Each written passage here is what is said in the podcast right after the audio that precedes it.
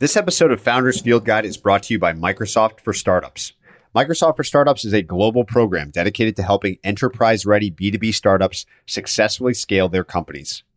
The program has been around for a couple of years, but I recently became intrigued when former Invest Like the Best guest, Jeff Ma, took over. Microsoft for Startups provides companies access to technology, including Azure Cloud and GitHub, coupled with a streamlined path to selling alongside Microsoft and their global partner ecosystem. Microsoft for Startups has a very compelling approach to working with startups and driving their long term business value. If you're a founder running a B2B company targeting the enterprise, you should definitely check them out at startups.microsoft.com. To hear more about the program, stay tuned at the end of the episode to hear from me, Jeff Ma, and Greylock partner Sam Motamedi. This episode is also brought to you by Vanta does your startup need a SOC 2 report to close big deals? Or do you already have a SOC 2 report and want to make it easier to maintain? Vanta has built software that makes it easier to both get and renew your SOC 2. With Vanta's continuous monitoring solution, you avoid hosting auditors on site and taking screenshots to prove that you're compliant, so you can focus on building your business.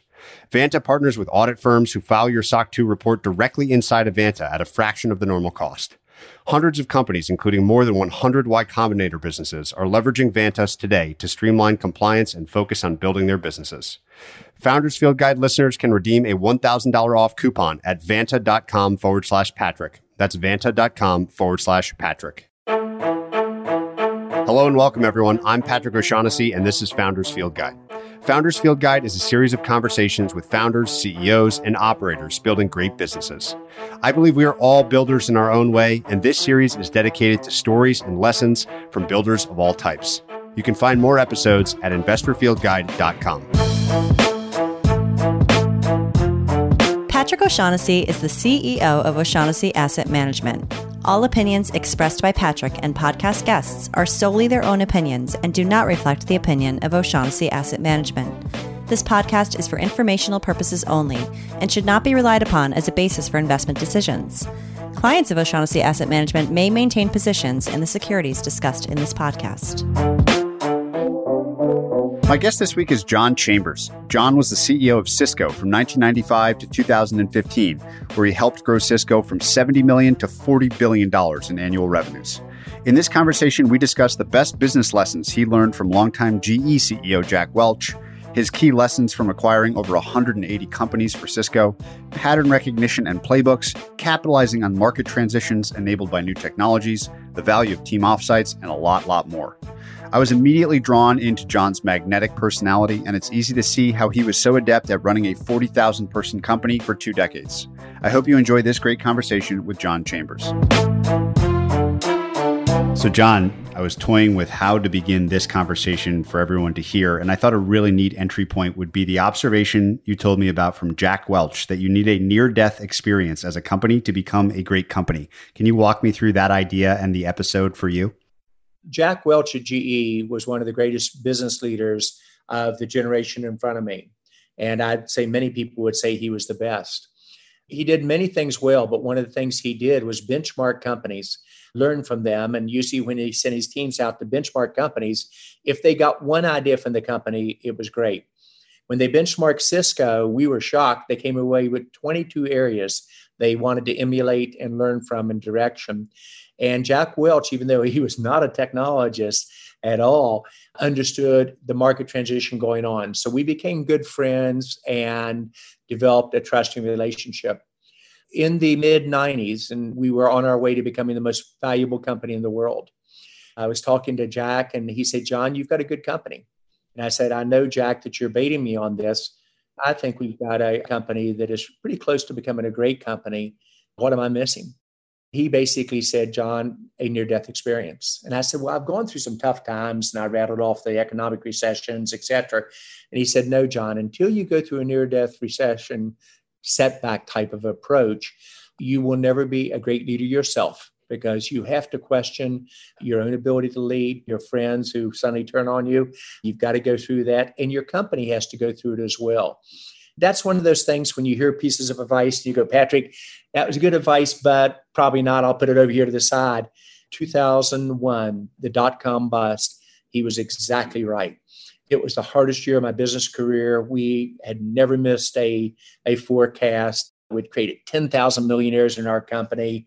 We were on a roll. We'd run every award imaginable as a company. And all of a sudden, people were questioning how did we go from the most valuable company in the world to a company? Should I even be leading the company? It was a tough year for me. We had to lay off 7,500 people, very painful. These were my family. I knew many of them very, very well personally. And so it was the year that I felt that I did not do a good job of leadership in. He called me up at the end of 2001. He said, John, you now have a great company. This may surprise you. You are now a great leader. And this is the best I've ever seen you execute.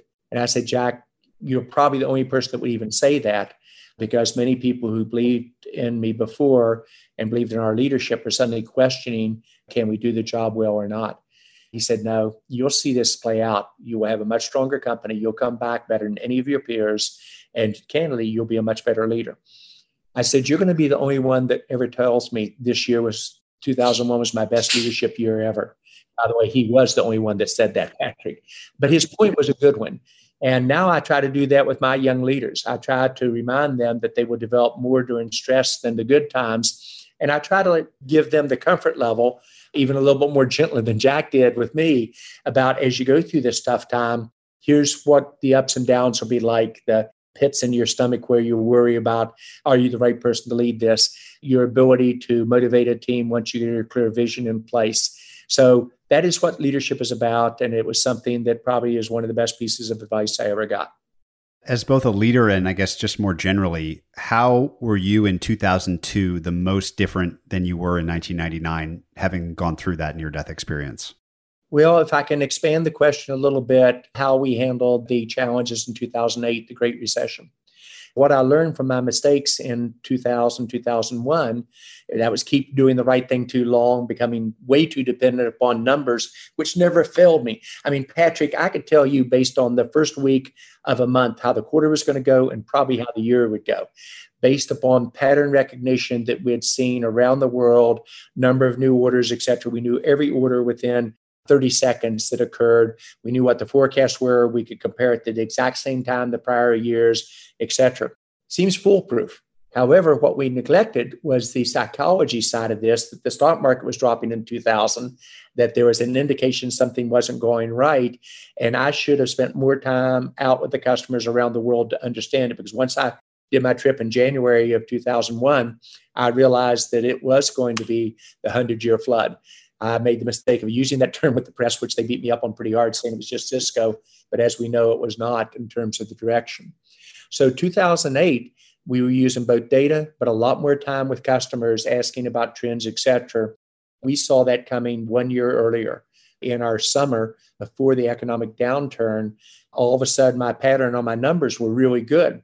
But one group of key customers, i.e., the financial institutions, suddenly slowed their ordering down and only by about 20% off the normal order rates, but it's all of them at the same time.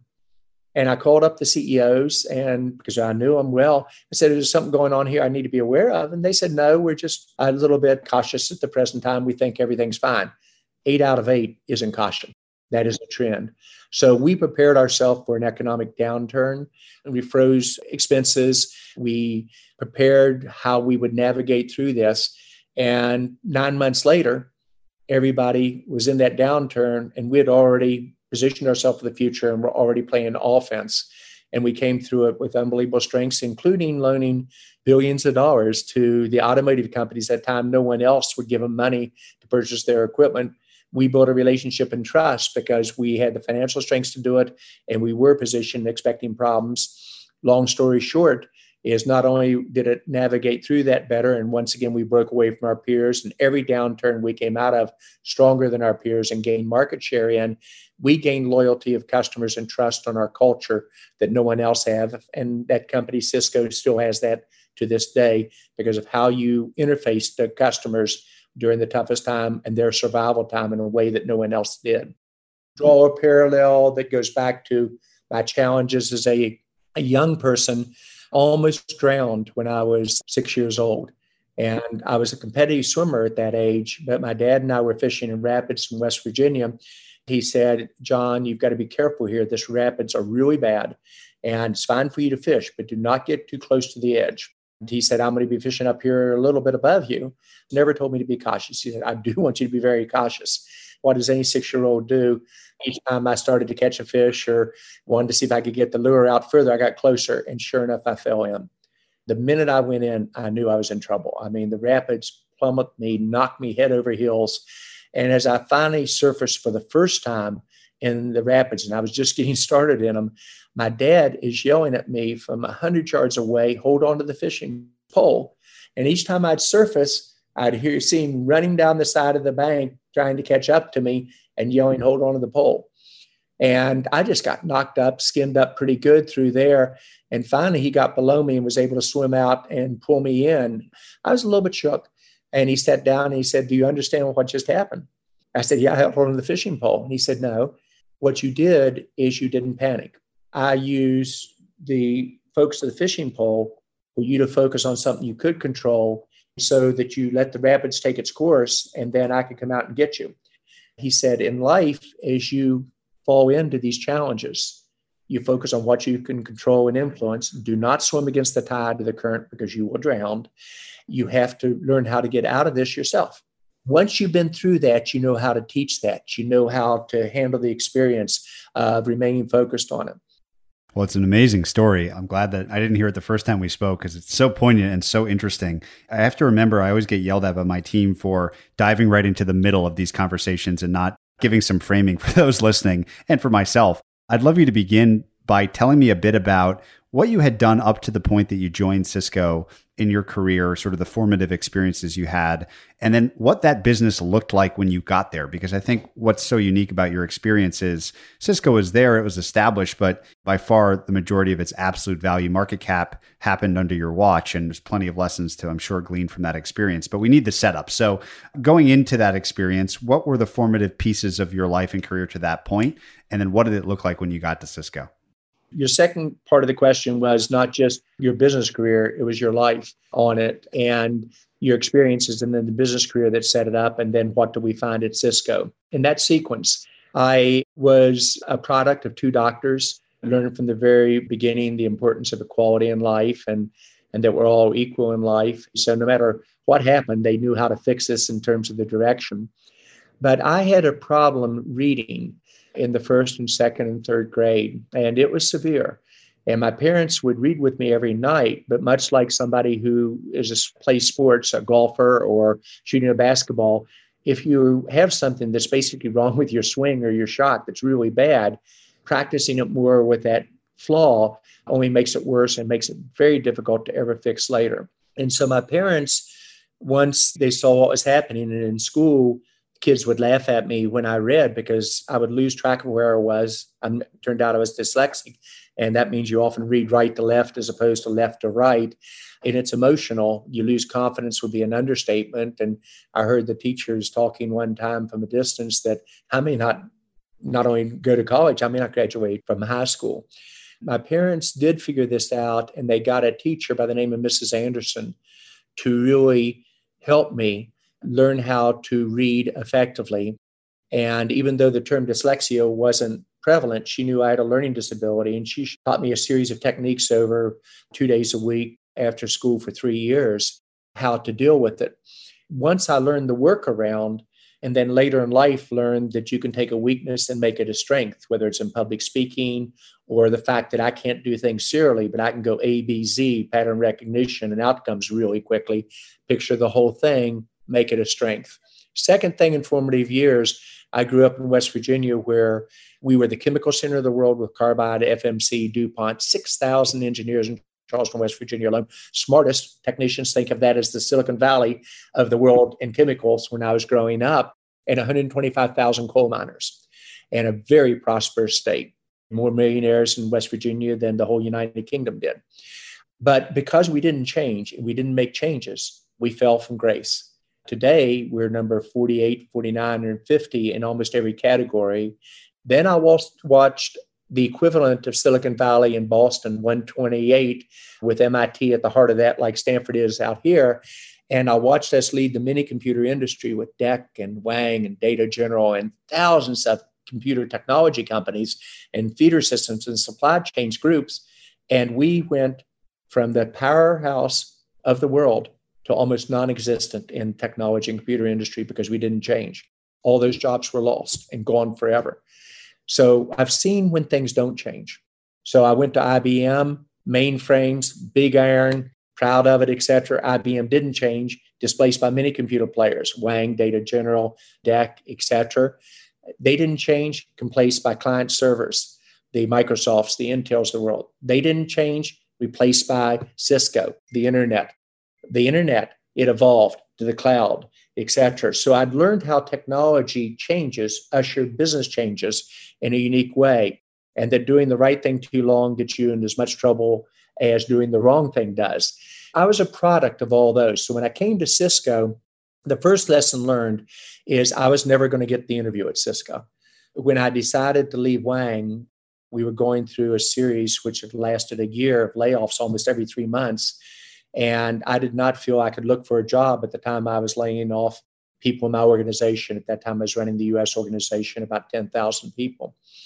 When I told the CEO that I'd lost confidence in the direction and it was time for me to leave, I thought all I'd have to do is send out resumes and wait for the offers to come in. it was really a humbling experience. No offers came in. And I had a pretty good track record and experience on it. That teaches you the importance of relationships. Fast forward 120 days later, I had 22 offers either in hand or close to being in hand. 21 of them came entirely through friends and networking helping me. I had the search firm who had the search for me that ended up having the search for Cisco as well. When it turned out one of the Cisco employees who I'd worked with, oh, gee, 12 years before, 10 years before at IBM, and I worked with him at Wang, and I helped him out of a tough situation just because it was the right thing to do. I didn't even know he was at Cisco. He called up my wife and said, I know that John's looking here in the Valley. He's interviewing at the wrong companies, and he needs to be the CEO of Cisco. I returned from a grueling trip out here on the West Coast. Elaine, my wife, asked me how to go, and I said, It was brutal, but we're getting some offers. She said, I've got a job for you. Company called Cisco. I didn't even know what they did. But the takeaway there is your product, your currency is your track record, your relationships, and trust. And when you use those three, consciously or subconsciously, that often determines your future. And purely because of how I treated somebody before did I get the job at Cisco and purely because of having seen the experiences so much and been through it, I was able to share with the decision makers at Cisco why I should be their next CEO. And they were kind enough to give me the opportunity. At that time, it was only 400 people, 70 million in sales. The group was very effective, yeah, very talented group, but it was a leadership team that did not get along and didn't like each other. You almost had to at times get between them in terms of a fist fight, but they were very customer oriented.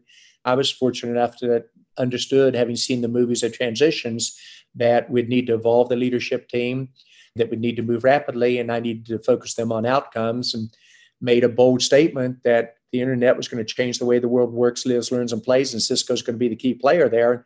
People said, You build routers, you do techie stuff between researchers on campus. What do you mean it's going to change the world? So that's what Cisco was like when I got there. Great product, by the way, but it was more a techie product. I helped to evolve with some really talented people around me. How you evolve the corporation. We developed and recruited some of the best talent in engineering and sales, and we did 180 acquisitions, and we took it from 400 people to 75,000 people, 70 million in sales to 47 billion. Number one or two was our mentality. Stole that from Jack Welch. Don't enter a market unless you can be the one or two players sustainably in it. Most companies are only one or two in one product category. We were number one when I left in 12 product categories. So my experience in life and knowing when to focus on market transitions, not competitors, and technology transitions, again, not competitors. When you get the two combined, that's when you can really break away. So that's what I learned in life. It's what I learned from the experience. And I learned what you do very well tell stories to remember points as opposed to take to the bottom line, which I tend to be very net. Here are the five takeaways one, two, three, four, five. You got it. Let's go. It's much better if you tell the stories so people understand how you think and how you balance. One of my weaknesses, I will often, when I'm doing an interview like I am with you, with one of my young CEOs, I will show that I have trust in my CEO that I'm sponsoring in a way to be able to share with the interviewer here are his strengths and here are his weaknesses, or here are weaknesses and strengths. And then I ask the question, what is the one thing or two things you like best about what I bring to you as your strategic partner as well as an investor? And what's the one or two things you need to improve on? All of them were remarkably good on their answers. And I did it one day with one person, best person shadowing me. Each one of them gave a different point. But the one who hit home I thought the most is said, John, you tend to think in outcomes and you connect the dots quickly and you go A, B, Z. You get there so fast that you can lose people along the way and we have to slow you down to tell us what should we look for along the way what changes have to occur. So we need for you to slow down as you teach us how to go forward on the direction and he, they were absolutely right. So another lesson learned for the listeners ask people not only what are you doing right and where you add value whether it's your own people who report to you your peers or giving back to society but also ask constantly what do you need to do to improve there's so many questions and follow up. The one I want to stick to early is this idea of pattern recognition. You brought it up a few times. Uh, I think it's something that you're naturally endowed to be good at, but also I love the negative lesson of watching places and companies and people that don't change and the impact of that. Can you describe the role that pattern recognition played? Well, the pattern recognition, first in the numbers, the ability to be able to see the patterns based upon how a order rate went in a given day of any month in a given week of any month any quarter a given quarter in a year and see the patterns so accurately that for 40 quarters in a row we not only didn't miss we were plus or minus always at the midpoint or above in the range to the market even though 80% of our business was new every quarter so we not only hit our year forecast we hit the quarter forecast always at the number, usually two cents above. People said, Well, how do you keep doing that? And I was kind of amazed somebody didn't go to the bottom line, just take whatever forecast we said and, and add one to two pennies per share. And that's probably what we're going to do. But it was that pattern recognition that allowed us to spend money during the quarter and be able to develop it in ways that others did not pattern recognition that if there was a problem or an opportunity, we saw it at the very beginning, which we could then adjust appropriately to. But it wasn't just at the top, it was all the way empowered down through the various engineering and sales arms. They were able to see the numbers so accurately, they knew what they needed to change to correct ahead of time on it. So that pattern recognition is so key. The pattern recognition, I've always been driven by customers. There was only one Steve Jobs. He just knew what to build how he did it, and, I knew him reasonably well. All of us were amazed at. It still took him seven years. I shortcut that. I get an idea of a market transition enabled by new technology, and then I go straight to customers and say, "What do you think?" So pattern recognition amplified by listening to the right customers at the right time on what they think either on the issue or the company allowed us to do 180 acquisitions with the highest track record. I think most everyone would tell in the high tech industry, they're modeled after what we did at Cisco on we were a machine on acquiring. And we had the playbooks, which we haven't talked about, Patrick, but we ran playbooks on everything we did from acquisitions to being one or two in a product category to how you digitize a country, et cetera, in terms of direction. So it is that pattern recognition then put into playbooks that allows you to move at speed that others cannot. A simple issue playbooks, pattern recognition, then replicating that pattern, much like a great sports team who runs the West Coast offense or a Warriors team that passes 130 times per game, which is more than anybody has ever done in history and wins 98% of the games when they pass 130 times on it. Watching the patterns, then replicate it and playing it through and being able to tell those stories again on what works and why it's applicable. You mentioned the crazy amount of acquisitions. I think there was more than a dozen that were over a billion dollars at Cisco during your tenure. I'd love to hear more about this playbook that you referenced, sort of what the mental models were you had for an acquisition. Where should M&A fit in the toolkit and what were the best lessons you learned doing so many? I'll try to go in the reverse order that you asked them. First is when you try to do something that has not been successful. In 1993, when we did our first one, acquisitions in high tech had failed miserably. And we knew that when we tried to do it, we'd probably get the same result unless we did it differently. Secondly, there are a lot of smart people who worked hard to do acquisitions and they failed. So if you're doing the same thing they are and think you're smarter, you're just going to be wrong. We did a study of why do we think the companies failed and what would we do different in the approach. And the playbook that came out of it was very simple. First is don't do an acquisition that isn't really strategic to you. They're really hard. Secondly, understand what you're acquiring and protect it at all costs. If you were Bank of America being acquired by NationsBank out of the East Coast, what Nations was acquiring was purely brand and geography. They weren't acquiring people. They lost a fair amount of the people, but they achieved their financial goals. When you're in high tech, what you're really acquiring is engineers and market positioning. And if you don't keep those engineers and the sales teams, et cetera, then it's going to be a bad financial outcome for you. Most acquisitions, when the companies acquired, their attrition rate after the golden handcuffs comes off, for those that don't have golden handcuffs, runs over 20% a year of their people. So it's a bad outcome. So we would only do an acquisition where we felt we could keep the people. And we looked at it culturally. If there wasn't a match on culture, we walked. And most people don't even think about is there a match on culture? If you haven't got a similar culture, you're not going to keep the employees. If what you're acquiring is the employees' next generation product, it's going to be a bad financial result. So we walked from acquisitions that, as we got into the evaluation process, we realized their culture was different than ours. They weren't customer focused. We are customer focused to fanatical extent. You could argue is that right or wrong, but for us, it's who we were. Customers first, our family employees, and we are a family second. We believed in sharing the success of the company with our employees in a very broad range. We could keep that at the top, could have done it easily. But we felt if you share the success, first, you're going to be a much bigger and more effective company. And by the way, the senior execs will be taken care of if the company's successful. And so we dealt with that type of philosophy. And I tell every acquisition, I know you've got ugly spots. We'll probably find them, but don't let us be surprised. So tell us where the problems are, and we're going to acquire you anyhow but don't let us find it ourselves. So, in two situations where I found them ourselves, one on post dating stock options, and one where they let information out to the market that had to either come from the investment banker or the company, even though both of those would have been good financial deals for us, we walked. And that was a call from the top in terms of the approach.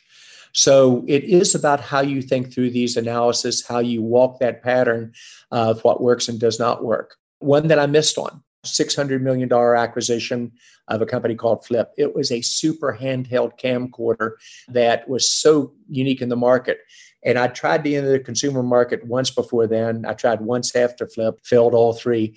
But with the Flip, I already had the set top boxes in your house from the cable companies or the service providers bringing it in. That we were working with the content companies on how do you add value to that. I felt that video would be even more home generated in the future. And if you could use the camcorder to tie into the set top boxes, the architecture was a logical move for us. And when we acquired the company for 600 million, we ran our playbook, got off to a great start. People got the market fit. Then Steve Jobs held up a flip product on stage and said, This is an amazingly good product. And I want to compliment Cisco on it. And my team said, Steve, and I said, Watch what comes next. He said, I'm going to give this to you for free. He put it on the iPhone for free and he had me. And I should have realized that the product differentiable was not the physical product. It was the software and architecture and the ability to store video in the cloud. And I should have moved earlier to go to all the major manufacturers of phone and say, we need you to put the flip capability into your phones. Let us be the cloud behind this and a small royalty. And maybe we would have outmaneuvered Apple in terms of the execution. So I got knocked down. Most people would say, well, your growth is still there. Why don't you fight the battle out? I played the chess game out. I could not find a way to win. Apple was just too good. And once they closed on us for free, my business model would not work. So we closed it. I took a $600 million write down on it in three months. And every time people hold out flaws about Cisco's acquisition strategy, they say, well, the example of failure is flip. And this is why some companies are not good at acquiring. Cisco clearly was not on this one. And I go, wait a minute. I told you if we do this world class, two out of three acquisitions are going to work, which means one out of three are going to fail. I've done 12 billion dollar plus acquisitions. All of them worked at least for the first three to five years afterwards. And after that, it's up to internal development for this. And you're beating me up on a $600 million acquisition. The two acquisitions we did this year, one for 1.2 billion, one for 3.2 billion, both worked out. It's two out of three. The best ones worked out. Tell me again what I did wrong. And I realized at that time you're always going to be criticized more from your missteps or your mistakes or the ones that didn't work out than you will the successes. That's just part of leadership. Get used to it. That's never going to change. So those would be some of the lessons learned, good and bad, what you need to do, and the trade-offs, etc. I love the idea of the emphasis on retention of the engineers post acquisition as the key differentiator in a good acquisition. That's a really interesting perspective. But also understand that is in a issue where what you're acquiring is the engineers and the products. That is not true when one bank acquires another bank or railroads merge or automotive companies merge. So your key is understanding what you're really acquiring and protecting it at all costs. What did you learn about price and the type of deal, you know, stock, debt, equity, the ability to deploy, you were kind of the 800 pound gorilla at the time, the ability to deploy Cisco's scale and size for effective acquisitions? Brand was hugely important. Our customers bought into the concept of we build architectures where routing and switching and security and wireless in the cloud and servers work together on those architectures Therefore, when we did an acquisition, we could say to our customers, here's how it folds in our direction. They've watched us do acquisitions earlier that worked, so they weren't concerned about would this one work on it. And we positioned it on outcome at a time everybody else was selling products and direction. As basic as that sounds, that's what we did that our peers did not. We had a much higher rate on acquisitions working, but we built them into architectures which most people couldn't even say the word. And even my engineers originally didn't like the concept. They wanted to build best in class products. I said, no, we want to build best in class architectures that we can add to and move with speed on. In terms of our branding and market power, we never used price as a competitive leverage. My view is that we were going for the best margins in the industry, that we wanted good competitors because if you got good competitors, they force you to change.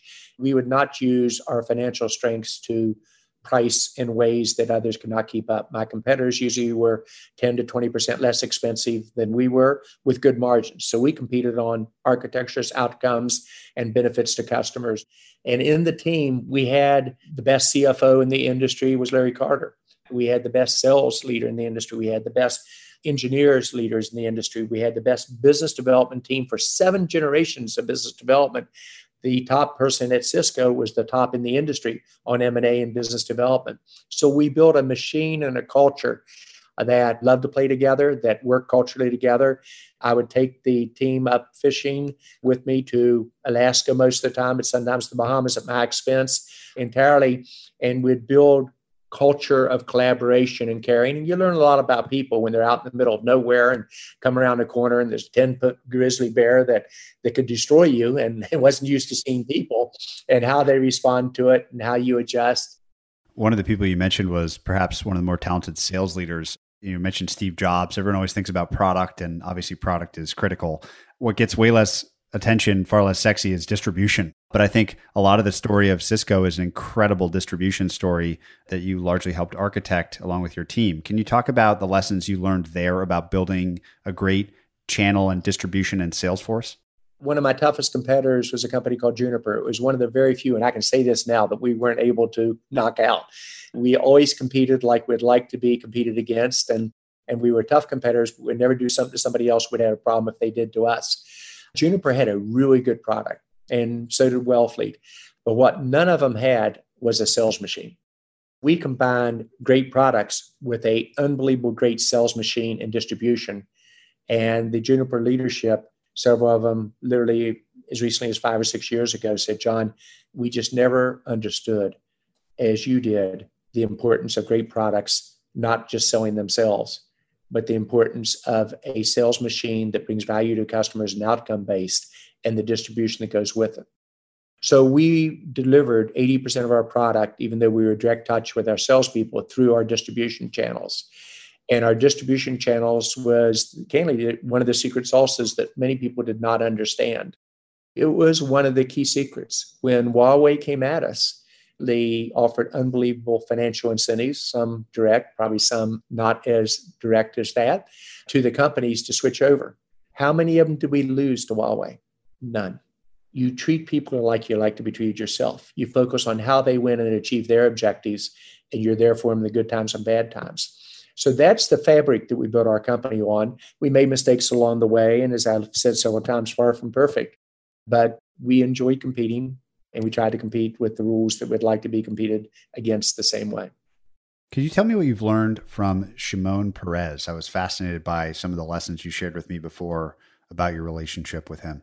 He was originally known in Israel as candidly the a lot of the real creative brains behind developing a very effective defense organization that with a population of only about six or seven million could take on countries that had in total hundreds of millions of people.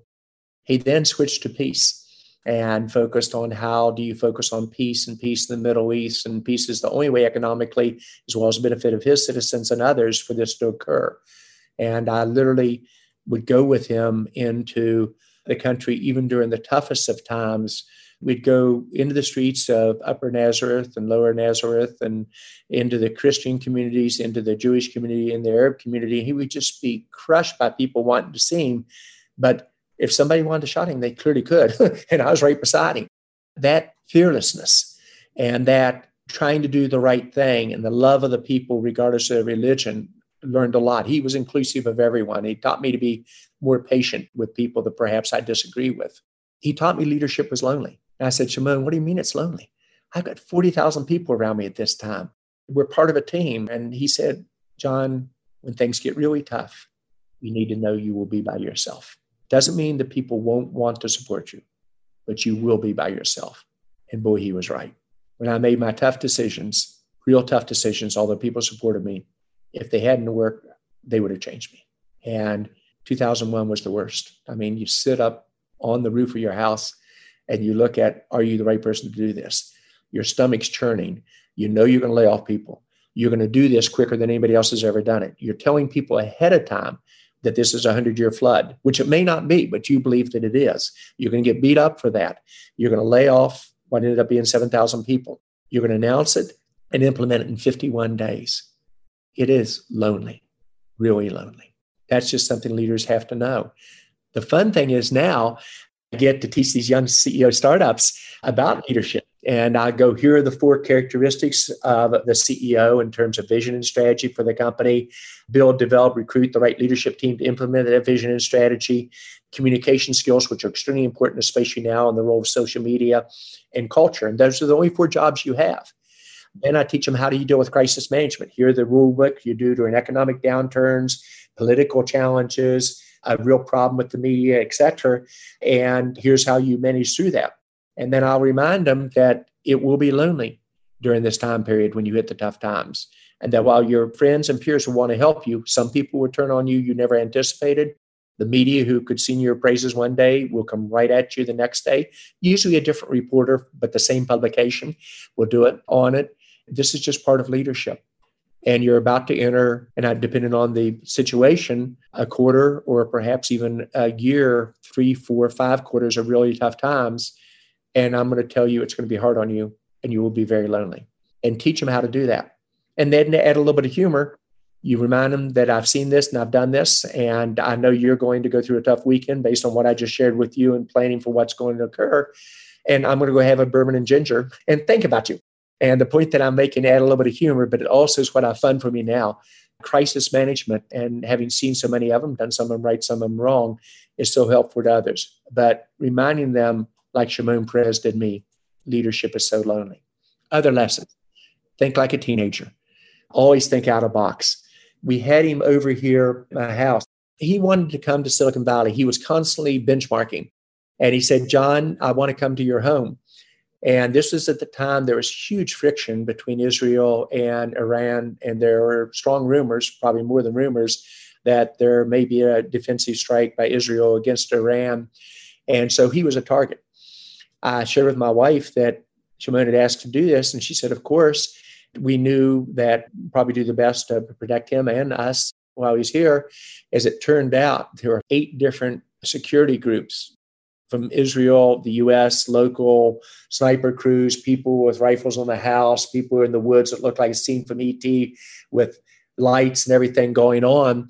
And yet, he when he came to the house that evening, he was meeting with a number of startups, some VCs, and some friends of the biggest companies here in the valley. He was the most relaxed man around. He uh, immediately started to talk, and as he did so well, within five minutes, all of us had stopped eating. We're trying to find a piece of paper and pencil to take notes, and he was teaching all of us about leadership, about dealing with problems. He was sitting in the safest seat in the dining room that would require the hardest shot for a sniper from way far off to hit him. He didn't even sweat. He always had a great sense of humor about calmness during the tough times. And he said, John, I understand you've got an electric car. And I said, Yes, sir, I do, a hybrid. He said, I want to go see it and maybe drive it. I said, Mr. President, your security team told me I could only have you in the dining room area here and only in this seat and only in the living room area. And that I was to make sure you didn't leave this area. he laughed. He said, John, you know, I'm the president. And I go, Yes, sir. I looked over at the security team and they were already scrambling. So we went down to the elevator.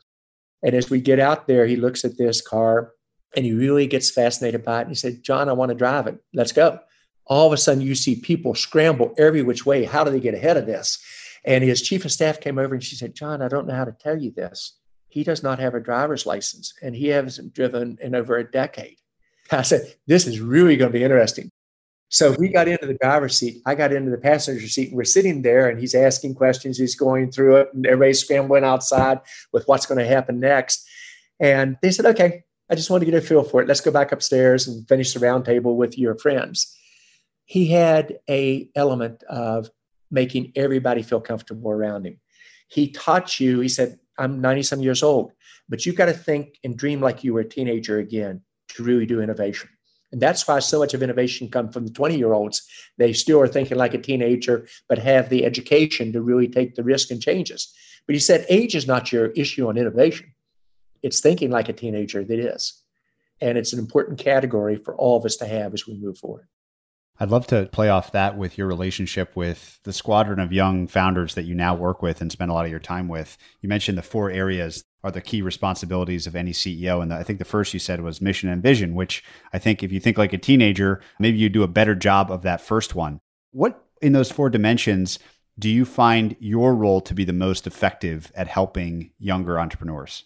Originally, I thought the first two would be most important how do you combine a mission and vision with sustainable differentiation in the market? Because that's how you get your financing, that's how you get the economic results, et cetera. And when people write about great startups and great leaders of startups, they always write about mission and vision.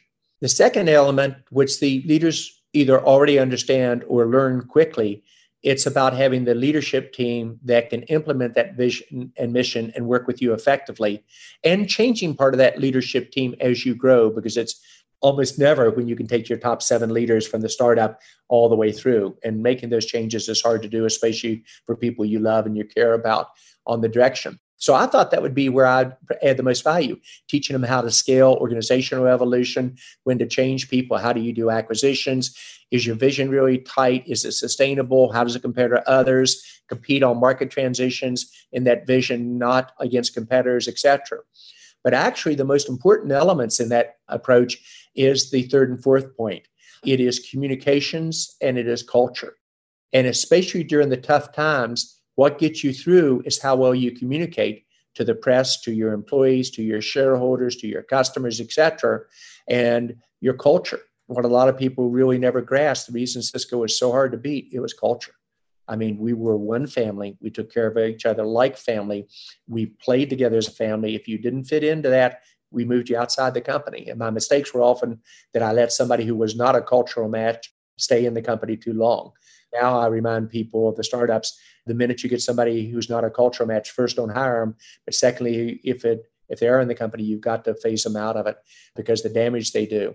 The culture and communications is actually where I often add the most benefit to these young CEOs, even though at first most of them really are not interested in as much in communications. And if it is communication, it's more how do I get people to invest in the company.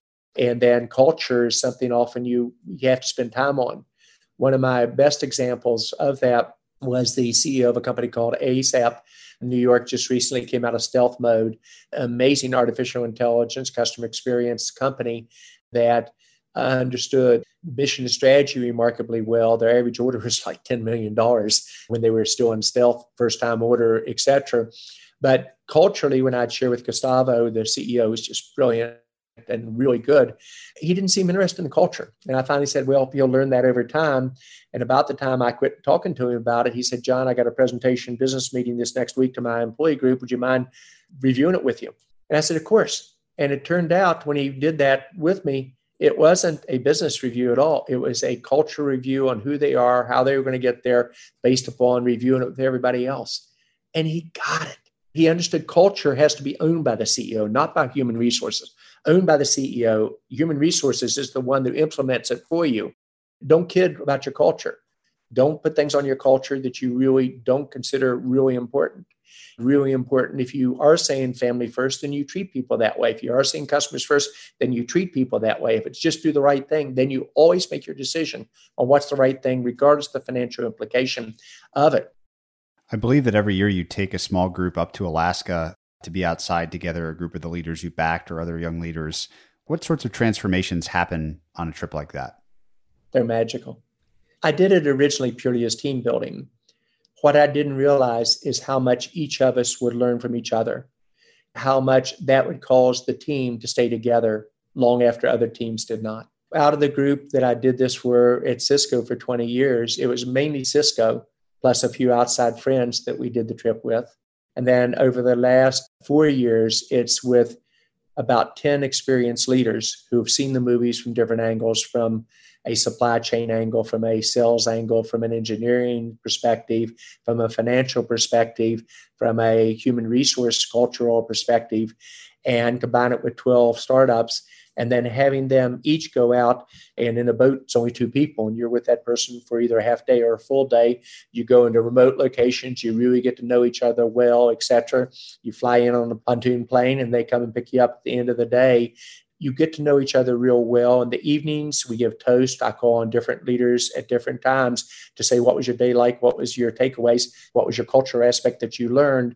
That's practicing their communications. It's practicing them getting put on the spot. It's reminding them that you don't want to have more than one drink before I call on you. You don't want to make a misstep there, even though your team will still love you if you do make missteps. It's building culture well, some of the lessons learned on how do you build great engineering organizations or great sales channel organizations. And the mix is about 60% male, 40% female. But one of my favorite sessions is when I had a young CEO, VJ, out of Pindrop in Atlanta. And he was learning about diversity, but he was trying to understand more the importance of diversity. And why diverse teams, to execute teams that look alike, and the importance of gender in that diversity. And not from a, a negative perspective, but he's just saying, teach me, and then teach me how to do it dramatically better than others. And so we'd had a full day of fishing, and there were five of us there on it, and we were waiting for the boat to come and pick us up. And we were on the issue of inclusion and how do you lead people and how do you create an environment where you're going to be one of the most attractive places for females to work and part of the culture they want to be a part of and what are the mistakes that you're going to make as a leader and what are the trade-offs. And we're sitting in the water that's only about a foot deep and we're waiting for the plane to come up and talk with us. And i have three of the top women in the world in their industries ranging from pharmaceutical to supply chain operational leadership et cetera to channels and they're teaching him. Also, they were teaching me a little bit as a reminder. And the conversation was so good, I just got up and gradually walked quietly away from the group. And I went back and I took a picture with VJ with three of the top women executives in the world in their categories, sitting there completely engaged in the middle of Alaska, birds in the background. I don't know if there's a bear in the background or a little ways away or not. And we just finished fishing. We caught our limit. And that was the picture I valued the most. The three women with their backs to it, VJ soaking it up and learning. So it is that ability to bring together teams and cultures and really make it happen and build relationships for life. So when these 12 CEOs go back, they can call up any one of the more senior people who have been through the movies before and said, How do you handle this? Do you know this person here? What would you suggest, etc. And it's also what any good sports teams understand. You are so much more powerful when you build your own company with a team that is completely united with diversity and differences of opinions. But when you build an ecosystem like the channels around you, consultants around you that others do not have, that makes you near unbeatable. What's that worth? Financial return, almost priceless. Cultural return, unbelievable. And when people talk about what I do, quote, as a VC, I'm not a VC in the traditional sense of the word at all. I'm a strategic partner, a person that helps them grow and scale.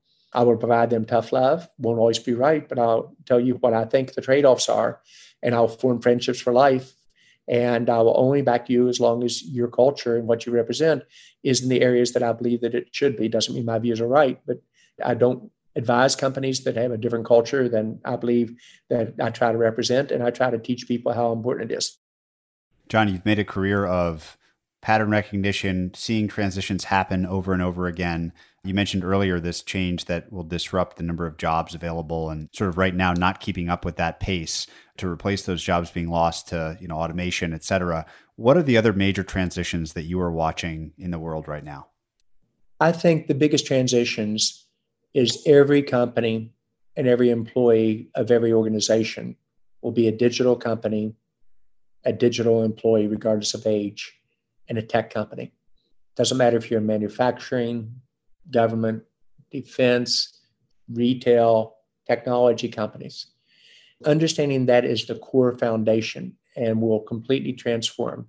Secondly, the biggest transition is the speed of change. I alluded earlier to the speed of job destruction and automation that actually is accelerated through the downturn and the pandemic, ways that people might not have thought would occur. Other elements is 50% of the large companies that exist today will not exist in a decade in a meaningful way. And understanding back to the point that we both talked about earlier, the importance of a lot more startups that scale. And yet, how many government leaders, regardless of your politics, are focusing on startups as the key economic engine for their future, creating a regulatory environment that is very friendly to startups and very much conducive to the implications of that and use the US as an example. Learning to work remotely, I think Silicon Valley has a wake up call coming. So does New York City and Seattle, where 81% of the employees of the high tech companies are saying, I ought to think about should I either live somewhere else or I ought to think about being somewhere else. Understanding that when these transitions occur, they wait for no one. Just because you led in one generation or for one decade, there's no entitlement. You must change. John, I'm so sad to be at the end of our time together, but I'm forced to turn to my traditional closing question, which is to ask you for the kindest thing that anyone's ever done for you. The kindest thing that's ever done to me were my parents. My dad taught me how to dream, make dreams come true, and how to deal with the toughness that life inevitably deals to you with illness, etc. My mom taught me the emotional IQ side of the house. How she never, as a young person, never let me go to bed mad. my sisters or or others who absolutely deserved it by the way regularly. But you don't go to sleep angry. You learn how to forgive. So probably the kindest thing was how those parents balanced balanced me and my two sisters and taught us the uh, trade-off in life that has been so unique to partially my success but also how i've been able to deal with the challenges. Well john this has been so much fun I'm going to have to listen a few times to be able to extract all the lessons you shared with us through great stories. So appreciative of your time. Thanks for doing this. Patrick, it's my pleasure. You are an amazing interviewer, and you've you several questions I've not heard before, which is unusual. It's a lot of fun. Hope your listeners enjoyed it. And I understand that if you agree with everything I said, you and I failed. I want to make you uncomfortable. I want you to to learn about leadership and mistakes made. And it's fine to disagree. I actually think that makes you stronger as a leader and as a nation by having healthy give and take on issues. Well, thanks so much again. This has been a real pleasure. Lots to learn. I really appreciate it. Patrick, my pleasure. This episode was brought to you by Microsoft for Startups. Microsoft for Startups is a global program dedicated to helping enterprise ready B2B startups successfully scale their companies. In this five part miniseries, we talked to Greylock partner Sam Motamedi and Microsoft for Startups lead Jeff Ma about why companies should partner with Microsoft for Startups. In this week's episode, we talk with Sam Motamedi, a partner at Greylock, about his initial investment in Microsoft for Startups customer Abnormal Security. So, Sam, perhaps you could begin by just giving the audience a bit of brief background on yourself, what sort of investing you do, and, and how you came across abnormal security. I'm one of the general partners here at Greylock. I focus on the enterprise side of our practice. Greylock is a 55 year old venture firm that primarily invests in consumer and enterprise software. And we invest across all stages. I personally really focus on being the first capital partner to entrepreneurs, whether that's at the seed or series A stage and focus on new companies being started in SaaS, AI, ML, and data infrastructure and security.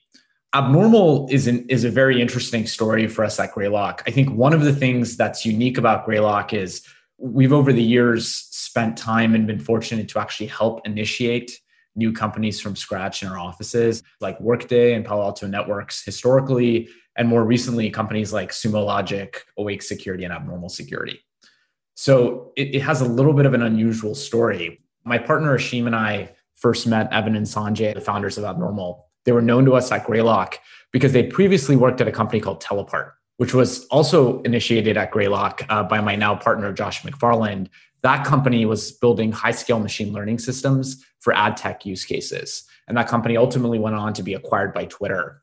And Evan and Sanjay left that company with the ambition to go start a new company that would take that expertise around building high scale, highly performant machine learning systems to solve an important problem for the enterprise. And so, what they did over a multi month period before the company was started, before a line of code had been written, and before we invested, was speak with something like 100 enterprise CIOs and CISOs to do customer discovery and problem discovery. And that ultimately led them to landing on the idea for abnormal security. The basic premise being email continues to be the dominant channel for business communication, and therefore the integrity and security of email is of paramount importance for enterprises. What's happened over the last five to seven years is attackers have gotten more sophisticated, and the threat landscape around email has shifted from spam and phishing to much more targeted spear phishing and business email compromise attacks.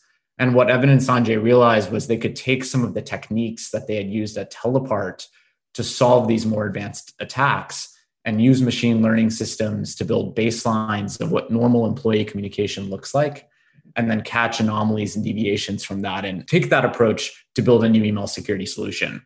So we had the chance to sort of ride shotgun with them during that multi-month discovery process.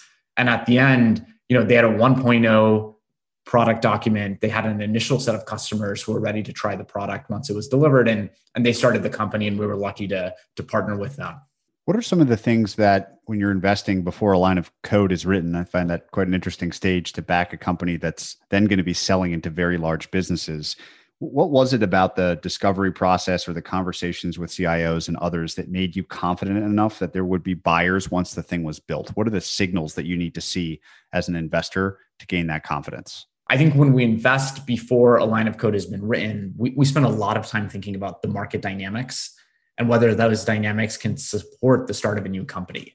And so either, you know, if you're starting a new company from scratch, you're, you're either, we think of it in three buckets. You're replacing an existing incumbent, you're exploiting a new market that's just begun to emerge, or you're going to create a new market from scratch. So I remember when Evan and Sanjay had started this, they had mocked up what a prototype could look like. And as you showed this to different CISOs, a very large percentage of them resonated with hey, this is an important problem around these advanced spear phishing and business email compromise attacks.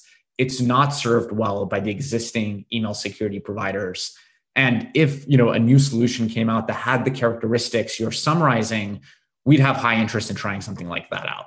So what Evan and Sanjay were able to do was take some of the customers who got the most excited and convert them into early design partners. And those people essentially signed up with something that I argue is even more valuable than dollars early on, which is hey, if you guys start this, it's so important to us that we will figure out some cadence to sync with you and help drive your product roadmap So you end up building something that not only suits our needs, but suits the needs of other customers like us. And then when that product is delivered, we'll purchase that product. And that's it's rare to get that depth of signal early on. And I think it speaks to the importance of a problem. And so when we saw the combination of that breadth and depth, it actually it made it very obvious that this was an important market opportunity. To find more episodes or sign up for our weekly summary, visit investorfieldguide.com. Thanks for listening to Founders Field Guide.